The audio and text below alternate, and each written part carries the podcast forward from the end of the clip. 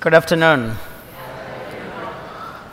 As we come today in a very special way to give thanks to God, to worship together as a community, as always, we, two things bring us here. One is to give thanks to God for all He has done for us, particularly our life, our faith, and our love.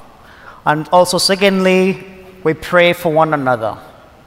Those of you who have had a struggling week, we join our prayers on you. You have a better week to come. And those of you had a great week, we give thanks to God for that. Not to take anything for granted that we have, because everything we have comes from God and returns to God. The readings today are inviting us. If you read the gospel today, it feels like you're reading a letter, invitation letter. Jesus says, Come to me, you who labor and burdened. Okay? Who is inviting you? Christ is inviting you, sending that letter to you. What's the occasion? Resting. Is inviting us all to rest. I have a friend of mine who told me that because he struggles so much to sleep, he feels so envious when he sees another person sleep. He says what drives him crazy most is when he's dri- past driving the highway and sees these truck drivers sleeping in their cars peacefully. Yet he himself can't get a good night's sleep in his bedroom. But he says that I feel bad, but sometimes what I do, I take a picture of them, and if I can't sleep, I look at it. gives me some peace and hope. Now, the readings today are inviting us to rest. Now, if you go back to the Ten Commandments, there is a commandment inviting us to rest, and that is the Shabbat. The Shabbat, God telling us, keeping God's day holy, but it's all about resting. But what does it really, really mean? It doesn't mean to just go and do nothing. Now, the problem with us today, we've lost the sense of rest. We spend our time running up and down, and some of us, we have a saying, TGIF, thank God it's Friday. Because we feel that our jobs, our labor is just a burden. So when Friday comes, I thank God it's Friday. The problem comes Monday, say, ah, not again. There is that uncertainness. You feel that burden in you. When Jesus invites us, come to me, you who labor and burden, what does it mean?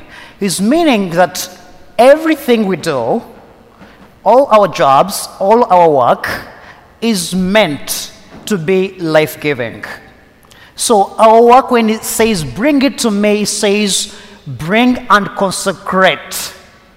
A consecration means you offer everything to God and you allow the Spirit of God to dwell through everything you do. So, when it says bring it to me, it doesn't say, okay, just throw it here and run away. Say, whatever we do, we bring it to Him we consecrate it to Him so that it is life giving, it's fulfilling. Then it says, then take my yoke. Okay? In the world today we live in, we all know that it's true. There is Good Friday, there is also Easter. The biggest problem is we always like the Easter part, no one's a Good Friday. But there is Good Friday in life. You like it or not? If a Christian or not, there is Good Friday for you. I'm sorry to break for you the bad news. Being a Christian won't save you from Good Friday. It will, it'll come your way. But what's so important is to realize when Jesus says, Take my yoke, is meaning that in every circumstances, in all our Good Fridays, in our struggles, you do not carry it alone. You carry it with God. God helps you through your Good Friday. In those moments of struggle, He says, My yoke is easy because you're not carrying it alone. I carry it with you. So, the message for us to have is in those moments whereby we feel overwhelmed. Sometimes, if you're a parent, if a mother, I can tell you're also overwhelmed when you're being pulled left and right you come back and say, I don't know where to start from. Those moments, Jesus says, You who believe in me, bring it to me because I want to carry it with you. I'm going to give you help, the grace you need, the peace you need, and the love you have. You, you have. So that when you're approaching all these struggles, it's not like I'm, I am finished, this is the end of me. It's not about complaining. You know that someone beyond you is with you, is helping you through this moment. Those of you have had some moments of struggle, let me say you had cancer. You can remember the time whereby you didn't think you'll get through this.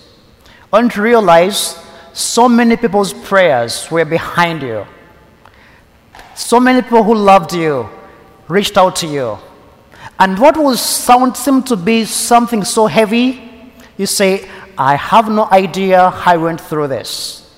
But behind that, it was the love of God, the strength of God, and the people around you that carried us through that.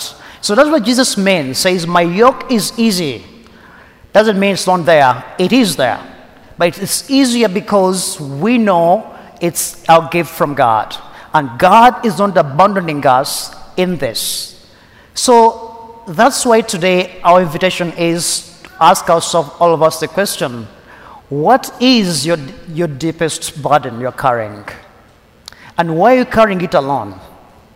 If you carry it alone, of course, you'll fall. It will overwhelm you.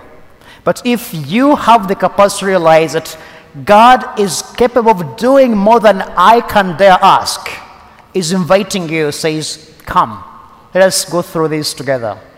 Once you realize that, you you know you are not alone, you are with God, God is with you, and will take you through whatever's going on. So this Sunday, I ask you, what brings you here? What's the, what's the deepest in your heart you bring to God with you? Because when we come to consecrate, we consecrate our lives, we consecrate our labors, our struggles, and we offer them to God so that God can give us the grace to walk with Him. Let us ask for the grace today that whatever we have, God's invitation is bring it to me, and we shall walk together through this. The Lord be with you.